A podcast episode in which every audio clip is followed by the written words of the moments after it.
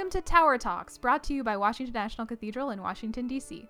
My name is Erin, and I could not be happier to be the one who gets to bring you this new podcast offering from Washington National Cathedral, especially while the building is closed and we are all hopefully staying home and being safe in response to the coronavirus. Through this podcast, we're hoping to connect you, the listener, with the in house cathedral community, from docents and volunteers to staff to artists who've worked on the building and everyone in between. We'll learn more about who they are, what they do, and what makes the cathedral such a special place, especially for the people most connected to the building and its programs. If you've ever been to visit the cathedral for a tour, you've probably met our first guest walking around out front. Uh, Andy Bittner has been a cathedral docent and staff member, greeting visitors, giving tours, and answering questions for well over a decade. Here's what Andy had to share on Tower Talks.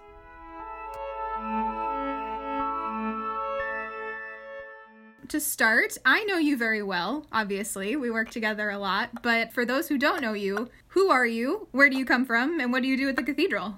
I'm Andy Bittner, and I come from, well, I was born in Washington, D.C., but I'm from Olney, Maryland.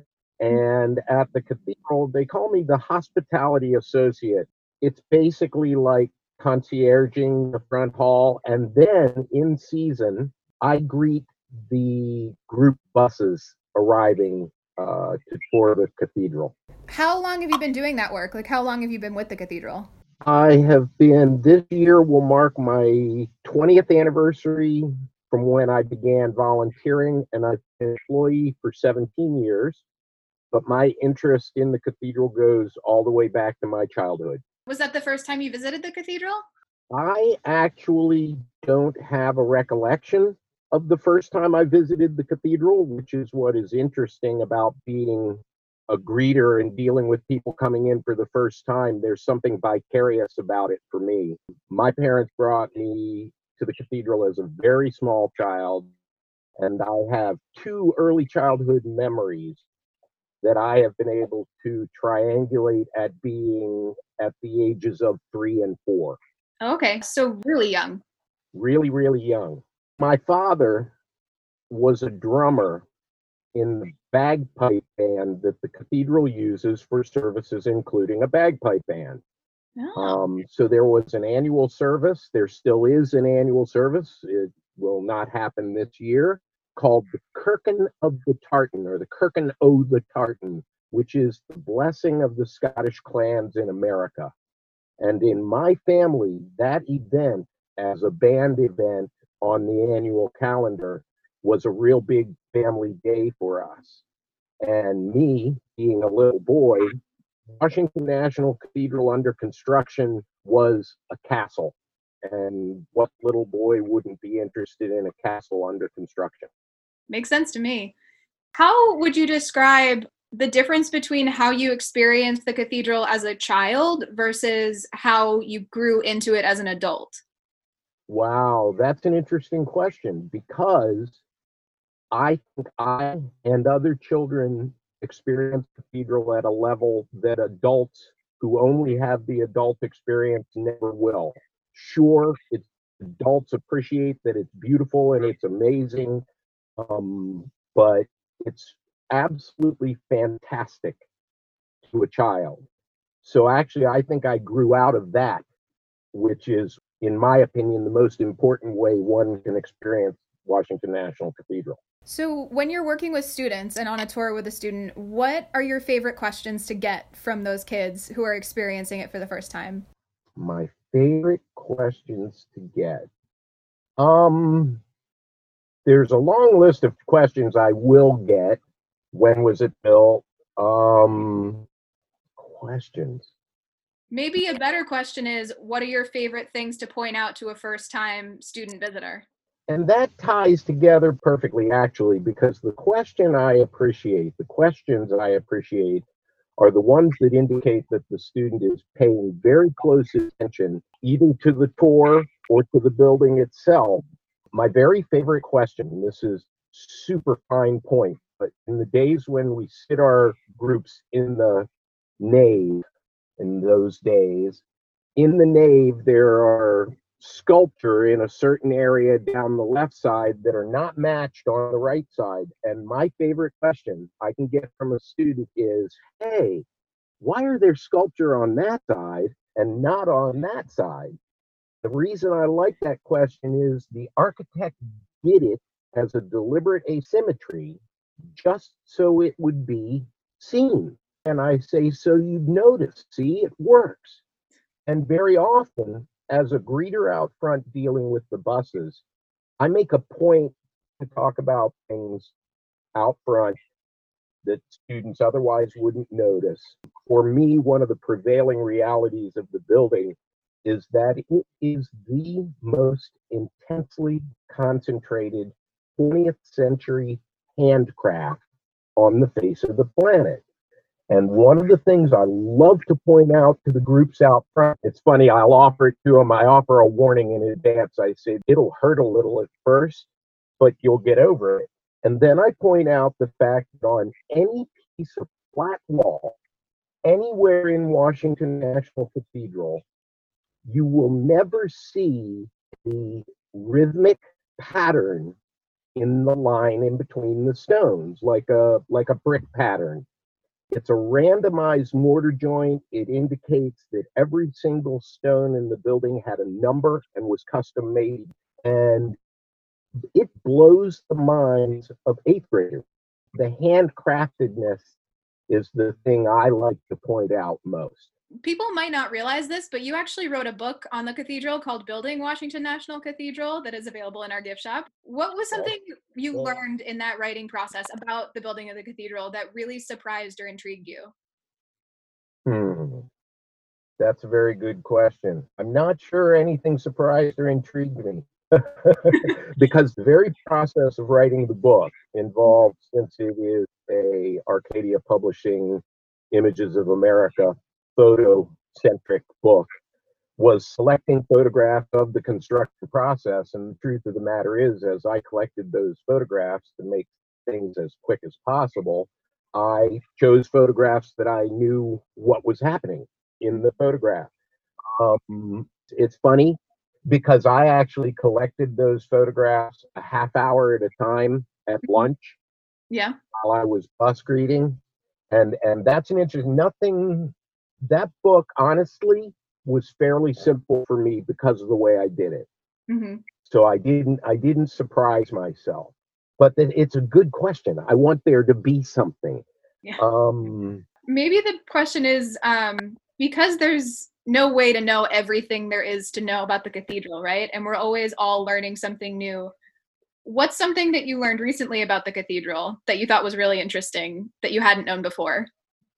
Recently, um, I am constantly learning things about spatial relationships in the architecture from the Lego project.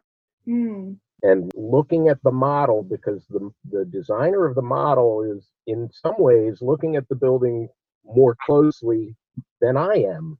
And so I'm actually learning things from the model. An example would be once we had nave flooring in the Lego model, if you look from the front door down the nave, floor level, you see that the ceiling of Bethlehem Chapel downstairs is actually higher than the nave floor.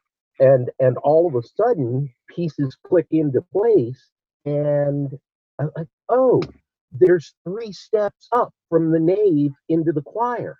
And so actually there's a spatial relationship there that hadn't occurred to me that I picked up from looking at the Lego model. I am constantly finding, as you know, I am um, a fan. He's my hero, the man who was the architect of the building, Philip Frohman.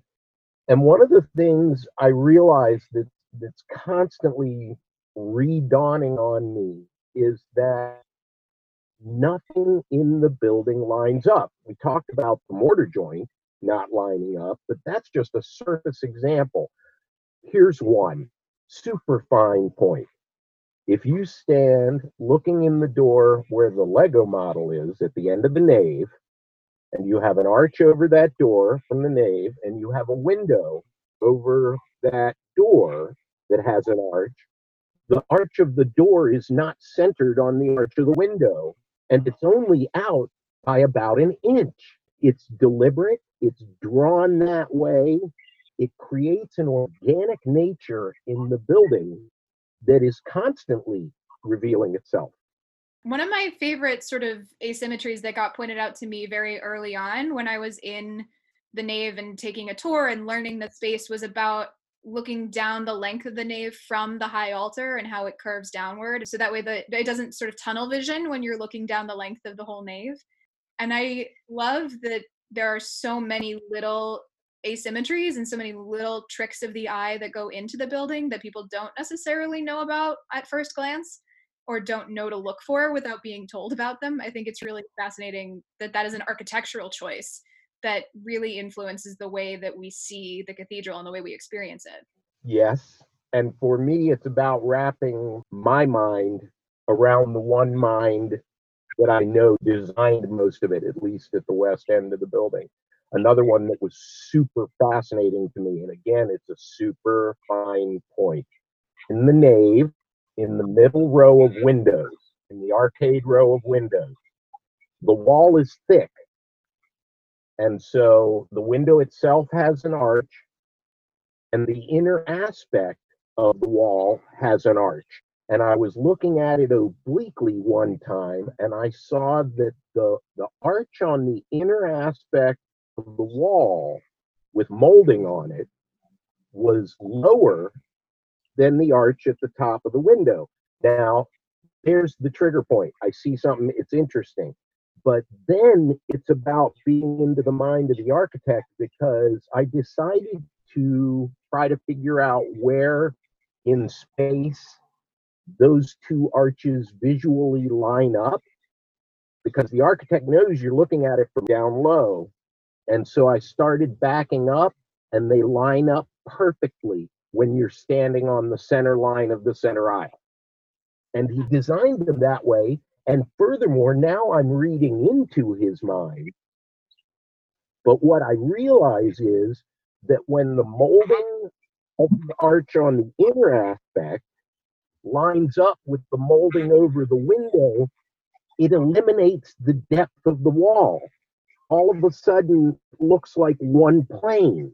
So it's a contrivance that just blows my mind. And and the building, I I've seen a lot of these things and I know I'm not scratching the surface. It's fascinating to me, particularly. I mean, you've been here a very long time and you've been part of the cathedral community for a very long time.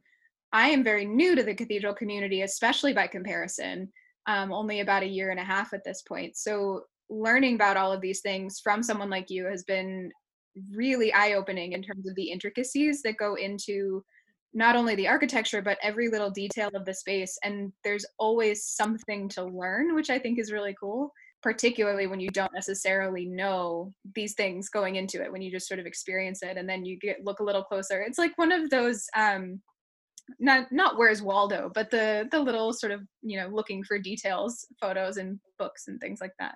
Yeah so where you can just keep digging in and digging in and digging in and there's always more. It's interesting i was reading something about Mr. Frohman where he was quoted as saying something to the effect of, I intentionally tried to include something of the infinite in every church I design. There is simply more to know in detail than any human being could absorb in a lifetime. Therefore, the building will approximate for every person walking into it the infinite no matter how many times they walk in. You can't get it all. And I wonder if those two, the Frohman quote and what I've recognized in terms of volume of information, ever occurred to him at the same time. Um, yeah. And then there's the time machine. The time machine, you say? when the building was finished, in 1990. How long do you think it will last? Was the prevailing question. So they wired the building up electronically to watch it move for 10 years. 24 hours a day, 10 years motion. It would show when the swinging bells were ringing in the tower. It would show when uh, every day the south transept facade leans towards the sun and back at night. So they took 10 years motion data and they gave it to a man named Robert Mark, who was the world's leading authority on Gothic structure. And when Professor Mark came back, he said, as long as earthquakes or mankind don't knock this building down, this building will stand without further reinforcement for the better part of the next two millennia. Wow. Time machine. It instantly makes the building the odds on favorite to be the last entirely 20th century building on the planet. And so all of a sudden, you have every reason to imagine Washington National Cathedral is the most likely time capsule of the 20th century. And so, having spent a childhood being aware of and somewhat studying the ancient ones, I became very aware of how we look at them.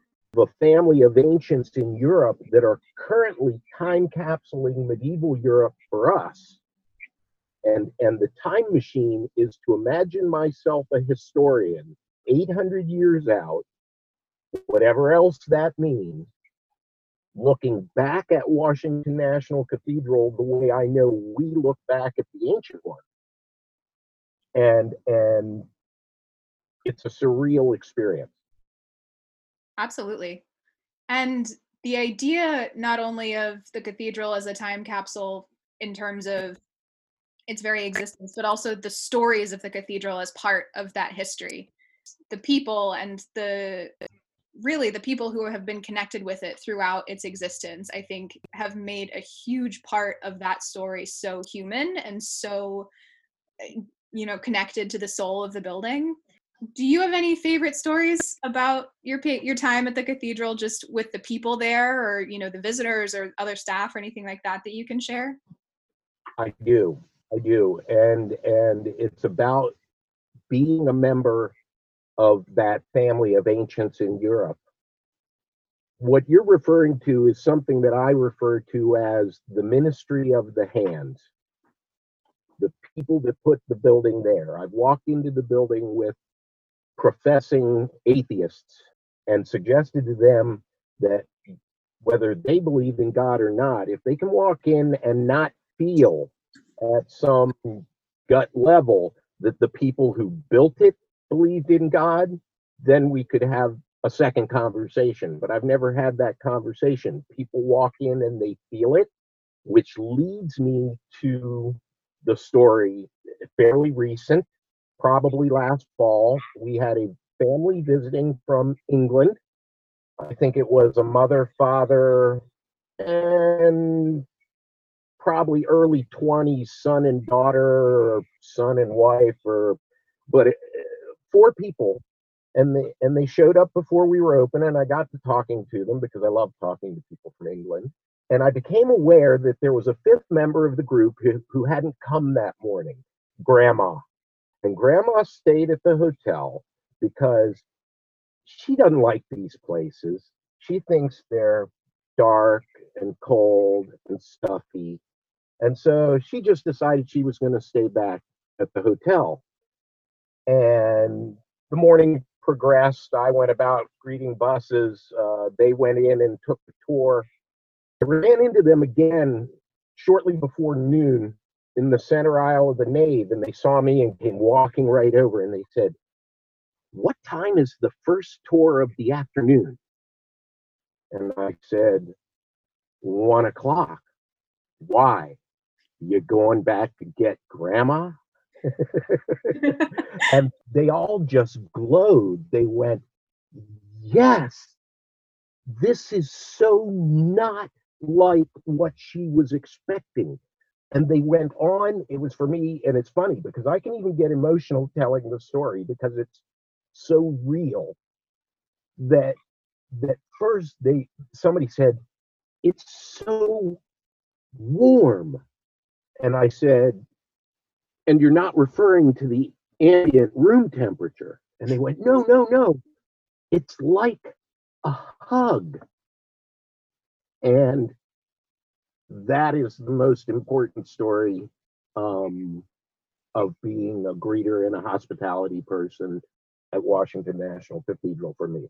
That people who know the rest of the family can walk in and palpably feel how alive Washington National Cathedral is.